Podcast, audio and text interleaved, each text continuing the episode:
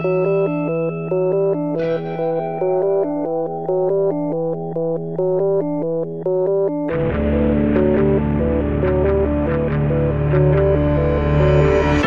Carissimo saluto ai nostri ascoltatori che ci ascoltano per questa 158esima puntata. Un saluto ancora più caldo per chi ci sta ascoltando in diretta tramite l'applicazione Easy Radio su TuneIn Radio oppure mettendo a rischio le proprie retine su live.easypodcast.it. Fede, è ancora lì quella pagina.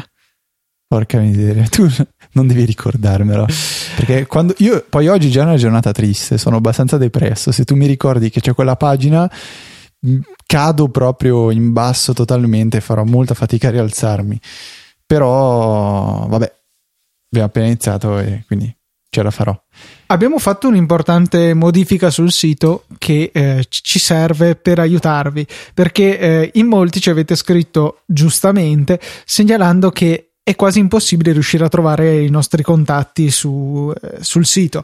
E per gli ascoltatori più di vecchia data non credo ci siano problemi, ve li ricordate a memoria gli indirizzi email, però eh, per chi ha cominciato ad ascoltarci da poco è più difficile saperli, gli indirizzi che sono naturalmente info-easyapple.org per quello che riguarda il podcast Easy Apple, se invece avete delle domande più generiche c'è info-easypodcast.it e tra questi c'è stato appunto anche Francesco a segnalarcelo e la sua mail è stata quella che ha fatto traboccare il vaso e ci siamo decisi a Jesse, eh, Beh, oggi Luca sei in forma. Eh, non ce oggi, la faccio. Oggi ti, ti vedo carico.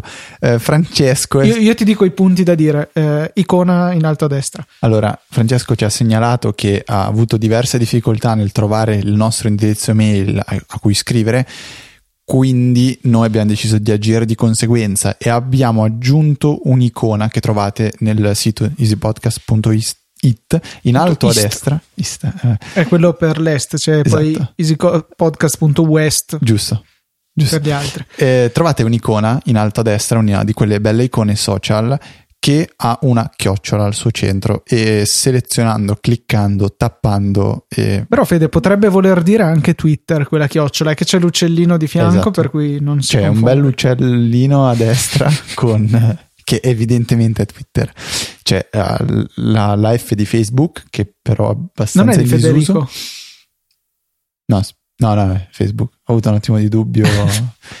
okay. e, e, poi la chiocciola serve per scrivere a noi. Comunque, io sto cercando di ricordarmi di aggiungere in fondo alle note della puntata uh, il, l'account di, di, Twitter no perché tanto vabbè uh, però la, l'indirizzo email. Quindi troverete un link con scritto tipo hai una domanda? Scrivici. Oppure vuoi segnalare qualcosa? Fallo.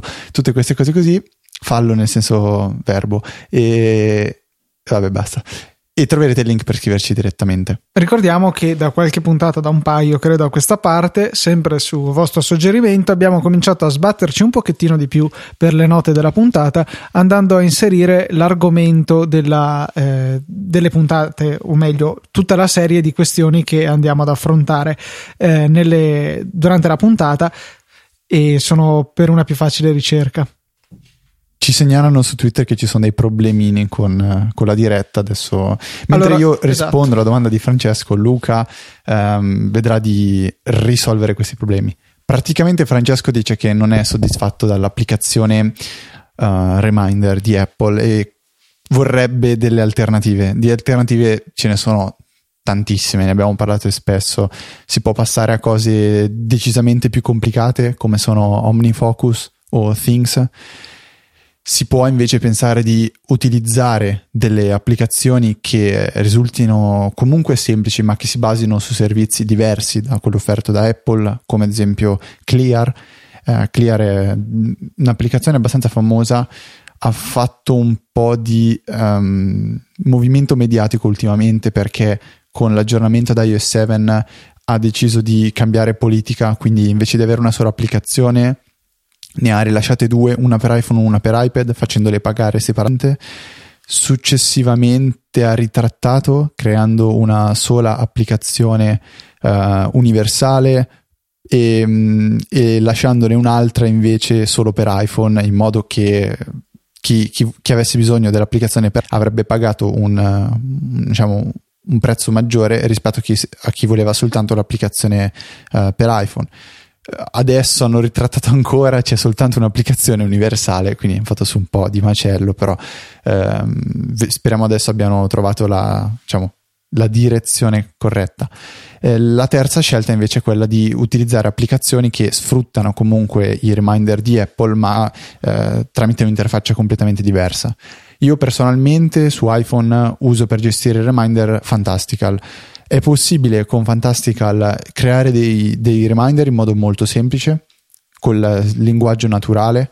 Basta eh, far precedere il, tutta la nostra frase dalla, dalla parola to do to do, tutto, attaccato, tutto, attaccato, e poi si può scrivere qual è il reminder aggiungendo uh, eventuali date, scadenze, eh, facendolo appartenere a un calendario o meno. Su iPad c'è ad esempio Calendars, Calendars 5 di Riddle che secondo me è fatta molto bene, anche questa la possibilità di gestire i reminder di Apple, inserirli tramite linguaggio naturale, cose simili. Quindi io continuo, per ora utilizzo i reminder di Apple. Poi ci sono applicazioni come Clear, che, che mi sento di consigliarti se vuoi provare, molto bella, basata su Gesture principalmente, cioè l'interfaccia è basata su Gestures. E um, se invece hai bisogno di qualcosa di molto, molto più uh, avanzato, secondo me la scelta può ricadere su OmniFocus o su Things. Io li ho usati entrambi. Ho trovato OmniFocus troppo complicato per le mie necessità nel senso che una, è proprio difficile impararlo a utilizzare. È parecchio difficile. Troppe funzioni, sì, è spesso un problema delle applicazioni più potenti che finiscono per avere così tante funzioni che diventano poco approcciabili eh, dall'utente che per la prima volta vi si affaccia. Un'applicazione che mi viene in mente di questo genere sul Mac è ad esempio Logic, che ha una logica abbastanza particolare per il suo funzionamento che io personalmente non ho trovato molto intuitiva, tant'è che ho lasciato perdere e rimango a utilizzare Ableton, che sì, è più complesso sicuramente di GarageBand, però una volta che si sono capiti quei due o tre concetti di base risulta molto intuitivo, infatti è un programma che a me piace un sacco. Poi riesco quasi ad usarlo anch'io, quindi c'è. Quindi penso... sì, è veramente facile. Sì, esatto. Cioè, vabbè. Poi se vuoi ti faccio contattare da mio nonno che ti dà delle due dritte su eh, esatto. come equalizzare meglio le, le puntate di, di casual. Sicuramente. Um, OmniFocus, tra l'altro, attualmente è stato aggiornato per iOS 7 soltanto nella sua versione per iPhone, mentre per quella per iPad eh, risulta ancora un po' datata. Tra l'altro, prima dell'avvento di iOS 7 tutti dicevano che OmniFocus per iPad fosse la, la, versione migliore della suite, adesso è diventata la peggiore apparentemente, perché quella per Mac eh, c'è una versione nuova, se non sbaglio, tra l'altro la 2, ed è uscita OmniFocus eh, per iPhone per, per, iOS 7, manca quella per iPad. E ah, altra nota importante, stiamo parlando di un prezzo molto elevato, se non sbaglio si parla di 15-20 euro per la versione per eh, diciamo, iPhone, sui 30 euro la versione per iPad e raddoppia per arrivare 70 euro esatto, per Mac e 70 euro per, per Mac. L'altra scelta invece di ah, la versione 1.10.6 allora non è ancora quella nuova. Sul Mac App Store non c'è ancora quella nuova. Forse, sì, guarda, forse ha screenshot con Snow Leopard ancora. Ok, allora forse è ancora in beta OmniFocus 2. Sì, um, ultimo aggiornamento a novembre 2013 sul Mac. Ok, sì, decisamente in beta. E, ehm, l'altra scelta invece è Things, che io trovo fantastica, l'ho usata per parecchio tempo, è, è semplicissima da utilizzare, ha una piattaforma di sincronizzazione proprietaria che è, mm, penso, la migliore che abbia mai, mai utilizzato, non ha mai fallito un colpo, era di una rapidità mostruosa. Anche qui il prezzo non è basso, 45 euro comunque già un po' meno rispetto a OmniFocus. Assolutamente. Però secondo me è anche me, più gradevole esteticamente se devo oh, dire la mia. assolutamente più gradevole. Più eh, secondo me fun- non funzionale però funziona meglio. Cioè non è che ha più funzioni però funziona meglio. E molto più semplice da utilizzare. Il problema qual è? che um, Culture Code che è la software house ha annunciato che sta lavorando alle nuove versioni soprattutto per la piattaforma di iOS. Quindi ad andare ad acquistarle adesso potrebbe non essere una gran mossa, perché se tra un mese dovesse uscire la nuova versione per iOS 7, doverla che facilmente esatto sarebbe come nuova applicazione, non come aggiornamento di quella esistente. Eh, quindi non mi sentirei di consigliarti, Francesco, adesso l'acquisto di, di, Things, però dagli un'occhiata. Magari se ti senti, diciamo, generoso, puoi prendere la versione per iPhone, iniziare a utilizzarla e nel caso in cui dovessi scoprirla mh, mm, molto molto importante per la tua, cioè, tua, la tua vita, ecco, eh, mi sembra di esagerare un po' troppo, però potrebbe esserlo ehm, potrai, sono sicuro che non, non avrai problemi a, a, riacquistare le nuove versioni nel caso in cui dovessero avere novità importanti. Comunque, questo è un pochettino il quadro generale.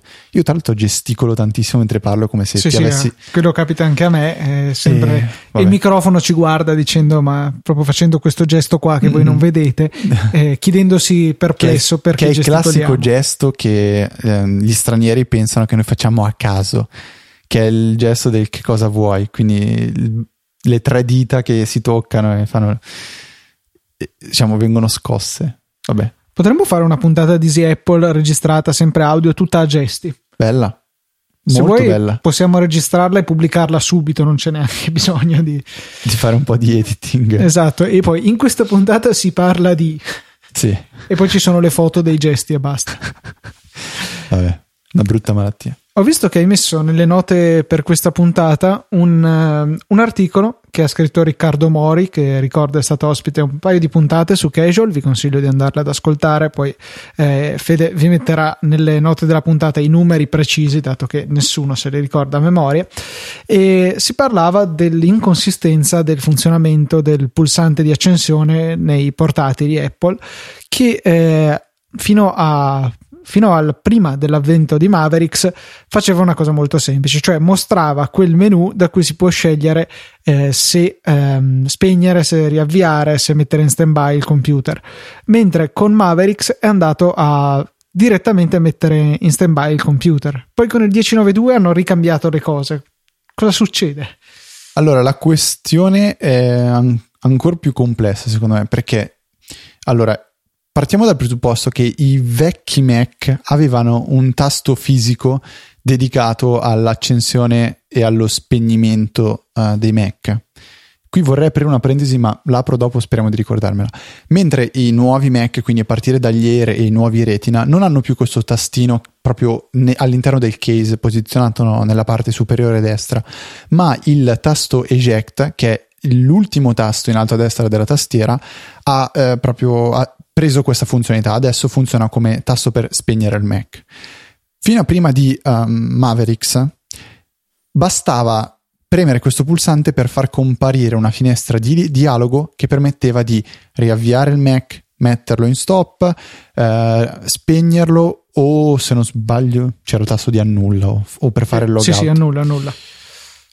Con eh, Mavericks hanno deciso di cambiare il eh, modo in cui questo pulsante funziona, cioè premendo il tasto di spegnimento avremmo semplicemente, me- semplicemente messo in standby il Mac, cioè in stop. Per far comparire la eh, finestra di dialogo avremmo dovuto, se non sbaglio, premere tipo control o command Adesso... Sì, poi per un certo periodo c'era anche da tenerla premuta, ma solo per un tot di secondi. E stare attenti perché se la si premeva di più, tuttora questo rimane, eh, oltre i 5 secondi si forza lo spegnimento, quindi eh, bypassando completamente il sistema operativo e semplicemente andando a, quasi a staccare la corrente. Ecco. Sì, praticamente per, se lo tieni premuto um, per 1.5 secondi, qui questo è quello che Attenzione, scrive col cronometro per pararsi. Eh, fai comparire il dialogo. Se invece lo tieni premuto per almeno 5 secondi, viene spento il Mac in modo forzato, come diceva Luca. Con Mavericks 10 ci proviamo adesso durante la diretta. Va bene, vai, a te l'onore. Uh, Mavericks 1092 ha cambiato ancora il funzionamento di questo bottone. Cioè adesso premendolo non succede niente. Se lo si tiene premuto per un paio di secondi, il Mac viene messo in, in, uh, in stop, in sleep. E uh, se vuoi far comparire la finestra di, di dialogo, devi premere CTRL più ehm, il, il, pulso, il, pulsante di, di, spegnimento. Questa cosa eh, dice eh, in conclusione Riccardo in modo molto corretto, questo sta diventando mo, mo, una cosa molto confusionaria e ridicola ed è un perfetto esempio della frase don't fix what is not broken, cioè non c'è bisogno di provare a sistemare, a correggere qualcosa che non, è, no, non sta mal funzionando. Qualcosa che rotto. già va bene non ha bisogno di essere modificato. E sicuramente, secondo me, c'è dietro una necessità eh, di risolvere il problema delle pressioni involontarie su quel tasto lì che sui vecchi Mac in cui era completamente separato addirittura dovevi premerlo perché rientrava nel case non è come un tasto che è in rilievo eh, non c'era nessun rischio di pressione involontaria. Con quelli nuovi sì eh, magari quando si va a premere il pulsante cancella appena sopra c'è il pulsante di spegnimento e grazie alla nuova pensata di Mavericks che eh, lo spegne vi, cioè, vi metteva in stand by, vi ritrovavate il computer non più attivo. Prima, alla peggio, vi sarebbe comparsa la finestrella, premevate ESC e arrivederci.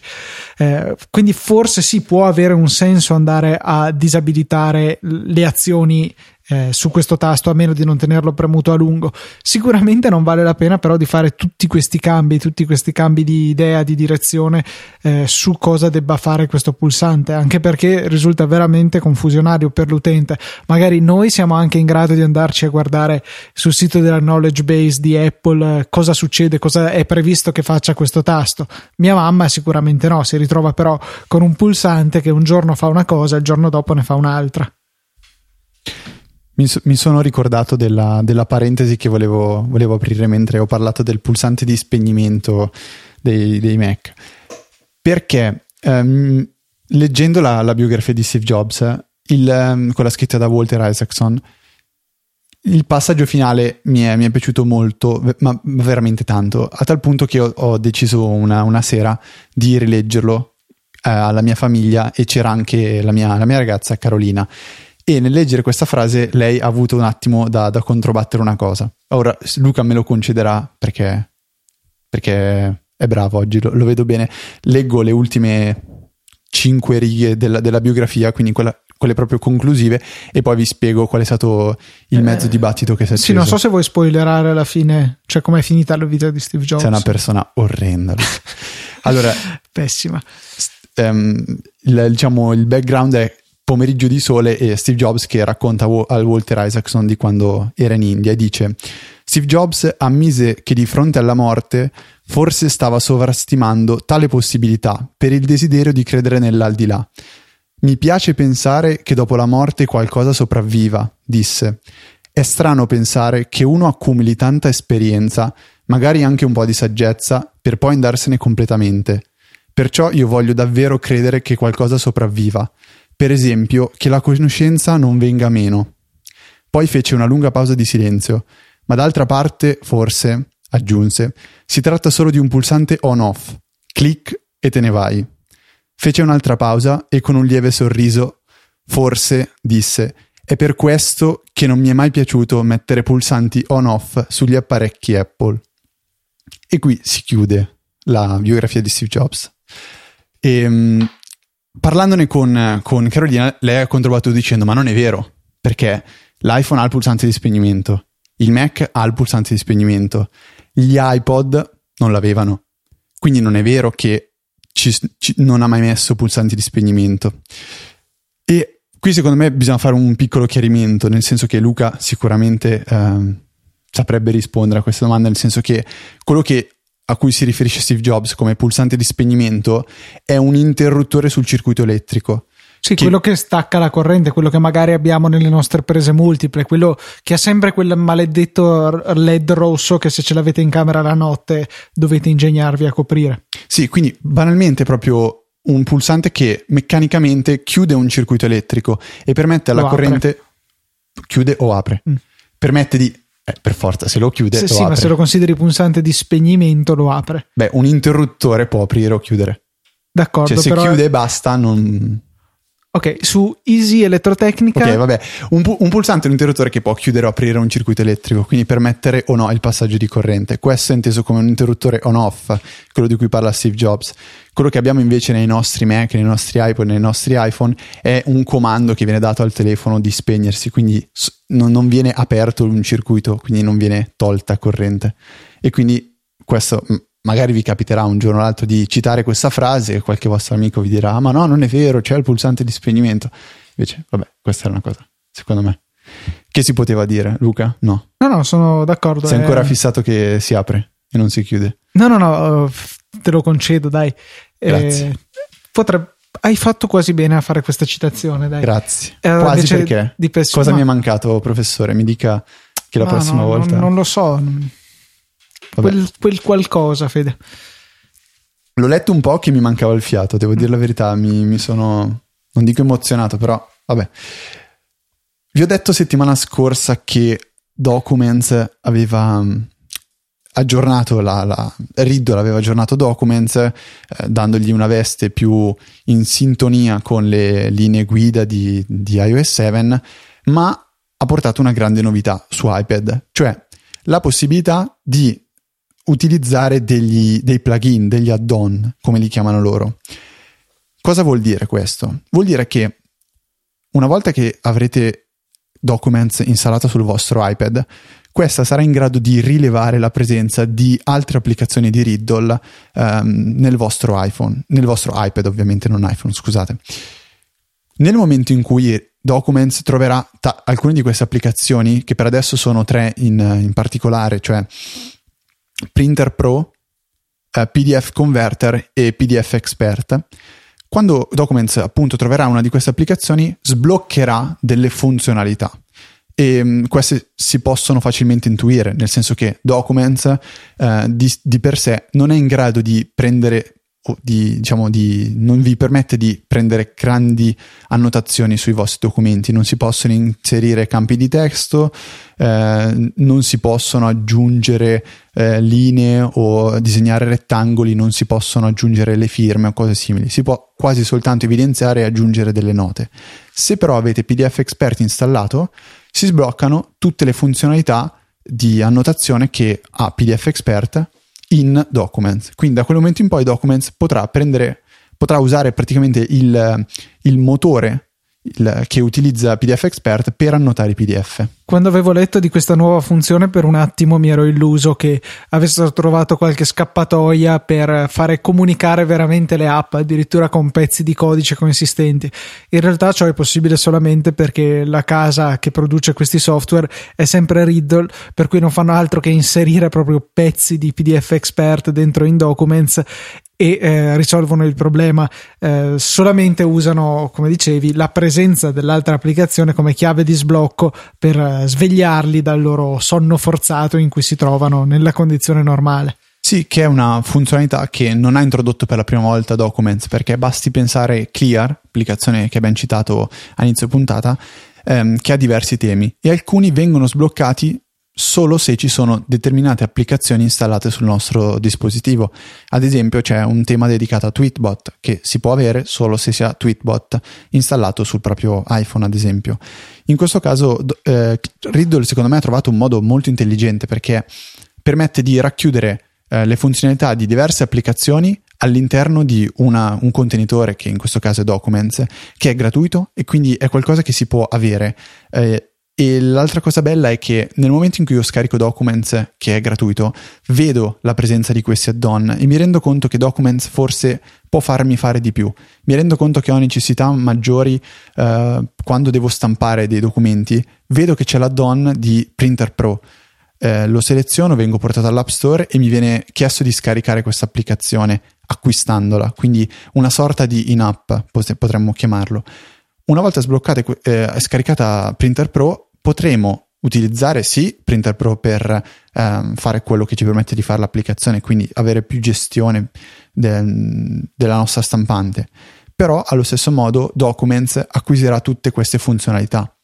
E la terza applicazione è PDF Converter che permette di convertire documenti in PDF e ehm, una volta installata sul proprio iPad potrà p- permettere di farlo anche Documents. E, ehm, è un'applicazione che mi piace molto, PDF Converter, non ne abbiamo parlato spesso su, su Easy Apple, però ha una funzionalità che io trovo molto molto comoda, cioè quando si è in Safari e si sta navigando su una pagina web, è possibile trasformare questa pagina in PDF. Per farlo basta um, mettere all'inizio dell'URL della pagina di, di Safari, quindi selezionare la barra dell'indirizzo e anti- mettere all'inizio eh, la scritta PDF. Se non sbaglio basta semplicemente PDF. Quindi avrete un indirizzo del tipo pdf http sito internet. In questo modo verrà aperta PDF Converter Pro che vi renderizzerà la pagina in HTML che stavate visitando in Safari in PDF e a questo punto potrete salvarla e farci quello che volete. Sì, la furbata è stata registrare questo ehm, prefisso che richiama l'applicazione, questo uh, URL proprio e sfruttare tutta la parte successiva non per passare parametri all'applicazione, o meglio sì, per passarglieli, ma passandogli direttamente l'indirizzo che effettivamente ha su internet la pagina da convertire in PDF. E quindi io personalmente adesso sto provando a utilizzare Documents e ho riposto semplicemente PDF Expert in una, un'altra cartella e uso Documents, che a questo punto è diventato un PDF Expert con la possibilità molto comoda, ad esempio, di avere un browser interno, che è una delle funzionalità che ha Documents. Se poi mi rendo conto che questo browser mi permette anche di salvare i file in PDF e direttamente di caricarli su Dropbox sfruttando la funzionalità di file manager di Document, mi sono reso conto che ho tirato fuori un'applicazione veramente, veramente completa e ancora più utile di quanto non lo fosse prima. Non so, eh, vedo adesso, ho visto di sfuggita la tua Springboard. Avevamo parlato di GIF Wrapped GIF wrapped? No. GIF, secondo me si dice GIF. A me, perché è graphic la prima parola? Che senso ha chiamarla graphic? Mm, perché è un acronimo. La lettera è la lettera G, non è la, la lettera G. Vabbè, io... Vabbè. A me, cioè, l'ho sempre chiamato GIF adesso al di là di varie cose. Le, cioè, se lo le vedo così... GIF, diciamo così, siamo sicuri. Quello sì, perché GIF sono eh, eh, vedi, esatto, per Vai, lo stesso principio. GIF. Questo, Vuoi sapere se la uso? Non l'hai mai usata? È come tu, tu non ti chiami Federico. Cosa c'entra? Niente, avanti. Ok, va bene. Um, Pensavo venisse meglio, l'esempio in realtà era il contrario di quello che volevo provare. Perfetto. Uh, è un'applicazione un, universale che ho letto recensita su Mac Stories da Federico Viticci, che è un grande utilizzatore di uh, queste cose animate. E uh, mi piace molto perché sfrutta la um, li- limitatezza di iOS, anche se non è il termine giusto, cioè sfrutta il fatto che iOS abbia una sandbox molto molto restrittiva per trarne vantaggio e creare quindi un um, contenitore di sole GIF o GIF. Il bello qual è poi? Che è possibile mettere tutte queste, ehm, sincronizzare tutte queste immagini tramite Dropbox.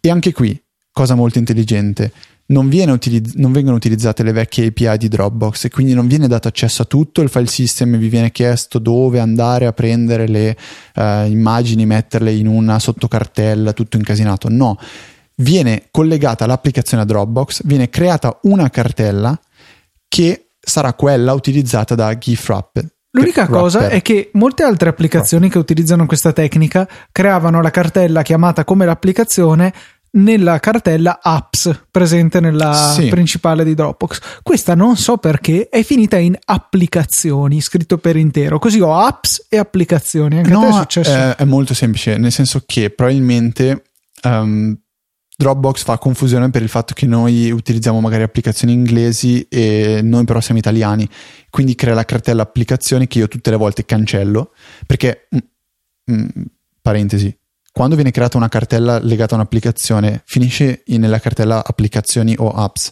però poi tu puoi prenderla e metterla dove vuoi. E in automatico um, la, l'applicazione a cui è associata saprà riconoscere dov'è questa cartella.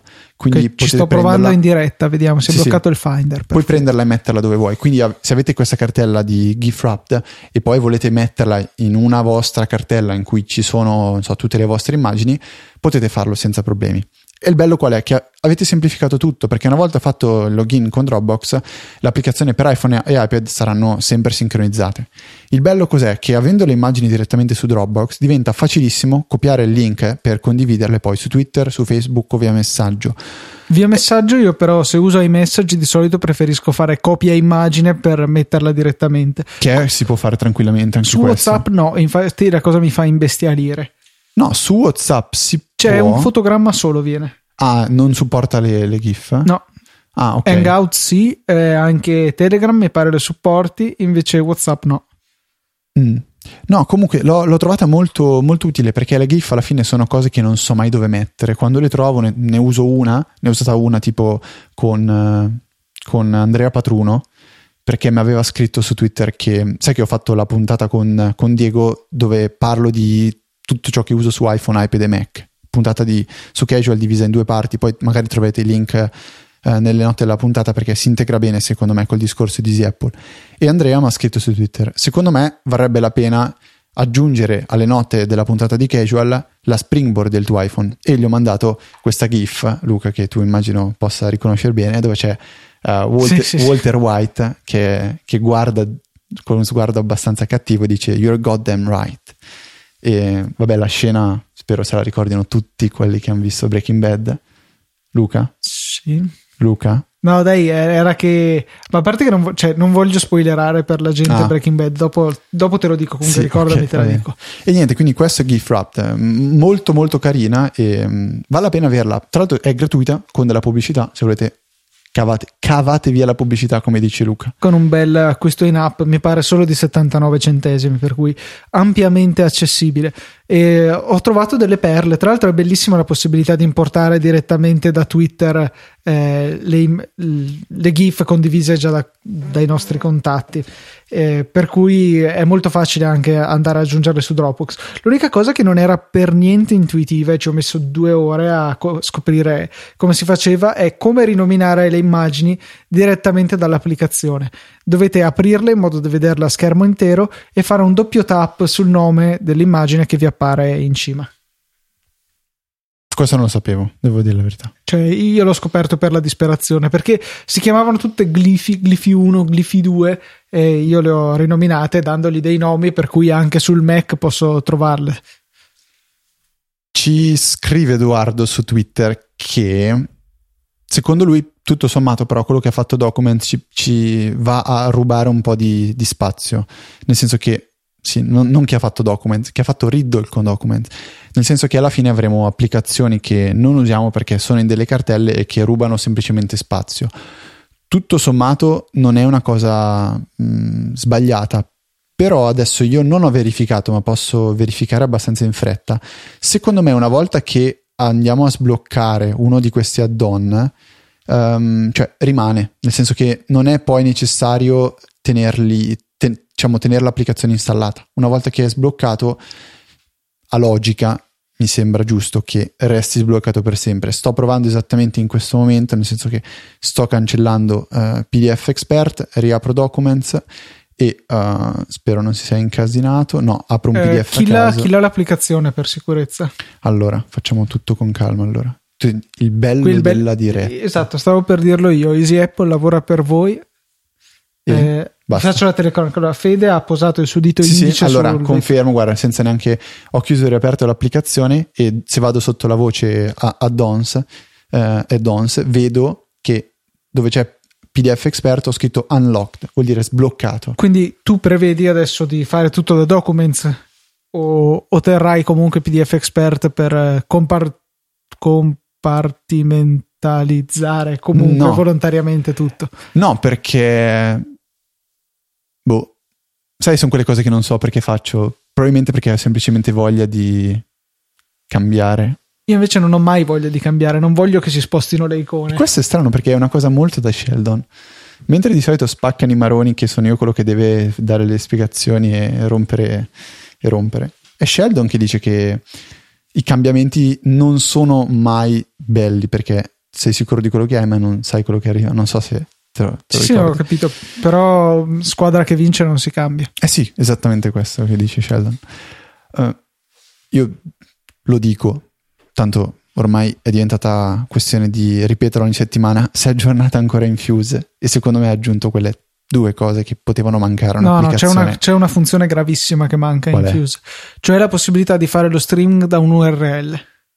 Ah, questa sì è una cosa a cui stanno lavorando, hanno detto, che è un, Eh, po sì. più, un po' più, diciamo, tecnica. Però Però sì, è adesso un po' difficile, effettivamente solo VLC Good Player tutti gli altri ce l'hanno. Eh, eh, cosa ne so, Luca? Probabilmente sarà, sba- sarà difficile da implementare nel modo corretto come lo vogliono loro. Dai, sudo elegante. open URL uguale. Sì, Non vabbè, immagino. No, eh, nel senso, eh, hanno aggiunto la possibilità di regolare la luminosità e il volume facendo uno slide verso l'alto o verso il basso sulla metà destra o sinistra dello schermo. In aggiunta alle gesture che c'erano già prima, cioè lo scorrimento laterale sinistra-destra più o meno nel centro dello schermo per andare avanti o indietro di, mi Dice- pare o 30 secondi o un minuto. Si, si dice skippare. È comunque Ah, tre- per- 30 per- secondi. Ok, Skippare è bello come termine, me lo concedi. bellissimo. Quindi slide in alto o in basso sulla parte destra dello schermo per aumentare e diminuire il volume e sulla parte sinistra per aumentare o diminuire la luminosità. E altra chicca è toccare con due dita per fare play pausa. Bellissimo. E questa è un'applicazione che io adoro. Se quella è un'altra applicazione che uso tanto, però se te lo dico adesso mi ridi in faccia. Eh, Giallo zafferano. ah, pensavo fosse tipo ehm, la bussola dell'iPhone. Per quanto con iOS 7 è diventata veramente utile perché include la livella, mentre prima ero costretto ad avere un- un'applicazione dedicata. Invece nella bussola di iOS 7, se fa- facete uno swipe verso destra, potete accedere alla sezione livella. Ed è fantastico, vero Luca? Ah, e anche la calibrazione della bussola di iOS 7 Che è, è, fat- molto è fatta bella. bene. Questa è fatta veramente ma bene. molto meglio della precedente. Prima non capivo. Prima dovevi fare un 8 con l'iPhone che era molto cosa, poco cosa chiaro. voleva dire fare un 8 con l'iPhone? Perché adesso è diverso, adesso devi inclinare l'iPhone. Si vede che in tutti e due i modi riesce a calibrarsi, però è decisamente meglio. Hai detto in tutti e due i moderi? Vabbè. Può- no, magari No, ho, ho sentito modi, mi male. sembra di aver No, no, detto. magari, magari ho sentito male io semplicemente. Luca? Niente, stavo giocando a mettere No, in piano no, non hai idea di, di quanto siamo a puntata, a minuti, No, tempo? abbastanza corto, mi pare tipo 35 minuti. Non lo so, devo... 36 minuti e 40. Mi confermi tu. C'è, c'è qualcosa che vuoi aggiungere, qualcosa di cui ci vuoi parlare? Perché Ma, eh, ho la Springboard piena di applicazioni che ha scaricato mio fratello che non ho ancora fatto in tempo a provare. te ne dico una di cui vorrei parlare. Spero di non fare una gaffa. Uh, THX Tune Up. Ne ha parlato per parecchio tempo il tuo buon amico John Siracusa. No? Che è quello che serve per la calibrazione dello schermo? Sì, io l'ho fatto, non so se tu hai... No, non l'ho fatto. Mm. Anche perché dovrei, cioè, beh, sì, basterebbe farlo con l'iPad 2 perché non ho più il, cioè, con eh, l'iPad Air che ha il connettore Lightning, non ho Ma più farò con AirPlay? su cosa. Sul... Ah, tu Ah, scusa. Eh, scusa, no, dimenticavo. Sono povero, non ho Condoglianze. Ehm, vabbè, Cioè, io si- comprerei la Apple TV solo nel calibrare. momento in cui ci fosse il jailbreak della. Ah, pensavo solo per calibrare la TV. No, no, no, no, quello decisamente no. Eh, a parte che mi pare che sia possibile, ci sia anche sul Mac App Store, per cui potrei Non lo so. farlo col Mac. Ma no, perché trovo troppo limitante dover pescare tutto da iTunes. Sono molto più comodo con XBMC e Plex che posso prendere i file da dove voglio. No, sì. E, e la, la cosa che fai te dello streaming è un, un hack per far funzionare una cosa che, cioè, non dovrebbe esserci bisogno. L'iPad al massimo dovrebbe essere il telecomando. Ma proprio scusa un attimo, il Raspberry, se non sbaglio adesso dovrebbe essere in grado di riceve ricevere AirPlay, ma non il mirroring, solo i video. Ah, eh, ma aspetta un attimo, ci sono dei video anche... Eh, no, non ne sono sicuro. Vabbè, comunque per far capire di cosa stiamo parlando. sì, perché due ore secondo che me... noi parliamo per i fatti nostri, ma Ah, ok, allora no, T, eh, THX dovrebbe chiamarsi l'applicazione. credo che si pronunci. THX Tune Up è un'applicazione che permette di calibrare le vostre TV. Ora voi direte cosa vuol dire calibrare una TV? Allora, ve lo spiega John Siracusa in un tweet, in post che ha scritto su hypercritical.co. Non è che perché il calibro di solito è troppo piccolo per riuscire a abbracciare tutta la televisione, se devi misurarla allora usi un'app specifica. Sì, sicuramente. Allora, quando le televisioni vengono, diciamo, esposte nei vari negozi, Saturn, Media World e, e- e cose simili, vengono calibra, vengono, diciamo, messe delle impostazioni in modo da farle risar- risaltare in questi ambienti, quindi con colori sparati, contrasti elevatissimi. Avete presente un telefono Samsung? Ecco, tipo così. comunque hanno colori che non sono più quelli naturali, sono sì forse belli, ma voi vi ci, tra virgolette, abituate e andate a vedere film, serie tv, fotografie, documentari con colori che e diciamo contrasti che diciamo delle immagini che non sono quelle um, che hanno pensato uh, coloro che hanno realizzato film, serie tv o cose simili. Tramite uh, THX è possibile calibrare la vostra televisione. Cosa vuol dire? Ci sono sei passaggi in cui vi verrà detto adesso vai nelle impostazioni, seleziona il contrasto, modifica il contrasto finché non ottieni questo, modifica il colore finché non ottieni questo, modifica la luminosità finché non vedi questo. Ehm, seguendo questi passaggi avrete alla fine una televisione che dovrebbe offrirvi immagini più, um, più curate, più, più belle. E io ho fatto un tentativo su una televisione e apparentemente mi sembrava di, di, vedere i colori molto più spenti rispetto a quelli che vedevo in precedenza. Ah, tra parentesi, dovete disattivare anche tutte quelle varie operazioni di miglioramento dell'immagine. Contrasto dinamico, tutti quei sì. nomi. E era bello perché non so se nel podcast oppure nel post aveva citato alcuni dei nomi di queste funzioni che certi fanno quasi ridere, sembrano veramente delle prese in giro. Sì, comunque disattivati tutti questi e, e funzioni e mh, mm, fatta la calibrazione vedrete dei colori che sembreranno apparentemente un po' più spenti però eh, alla fin fine l'immagine risulterà molto più godibile e una cosa che ho notato è che risulteranno immagini molto più simili a quelle che vedete ad esempio sul vostro iPad. Io non ci avevo mai fatto caso, ma vedendo magari una serie TV sull'iPad ti rendi conto che ci sono certi colori. Quando passavi al televisore era tutto veramente molto più caldo, molto più acceso. Fatta la calibrazione con THX Ora io eh, non sono assolutamente un esperto, mi sono fidato di John Siracusa. Devo dire che dopo questa calibrazione mi sembra di vedere un, delle immagini un po' più belle. Fatelo sì. anche voi, magari fateci sapere. O magari c'è qualcuno che ci sta ascoltando in questo momento che sta dicendo: Ma che cazzo stanno dicendo quelli che non sanno niente? Adesso gli spiego io come funziona. Noi siamo felicissimi di ascoltare eh, il tuo parere da esperto. Benissimo, dai, direi che anche per questa settimana ci siamo. Quindi ricordiamo ancora una volta tutti i nostri contatti, giusto perché non fa mai male. L'account Twitter è easy underscore apple. Se il vostro pensiero ci sta in 140 caratteri, meno la chiocciola, meno easy underscore apple, meno lo spazio. E ci fate felici? Benissimo, è perché è molto più pratico da gestire. Altrimenti c'è la solita mail info-easyapple.org. Eh, non so, pensieri d'amore nei nostri confronti, domande, richieste c'è sempre quella mail pronta ad aspettarvi. Allora direi che un saluto da Federico Travaini e un saluto da Luca Zorzi. Ci sentiamo settimana prossima con una nuova puntata di Easy Apple.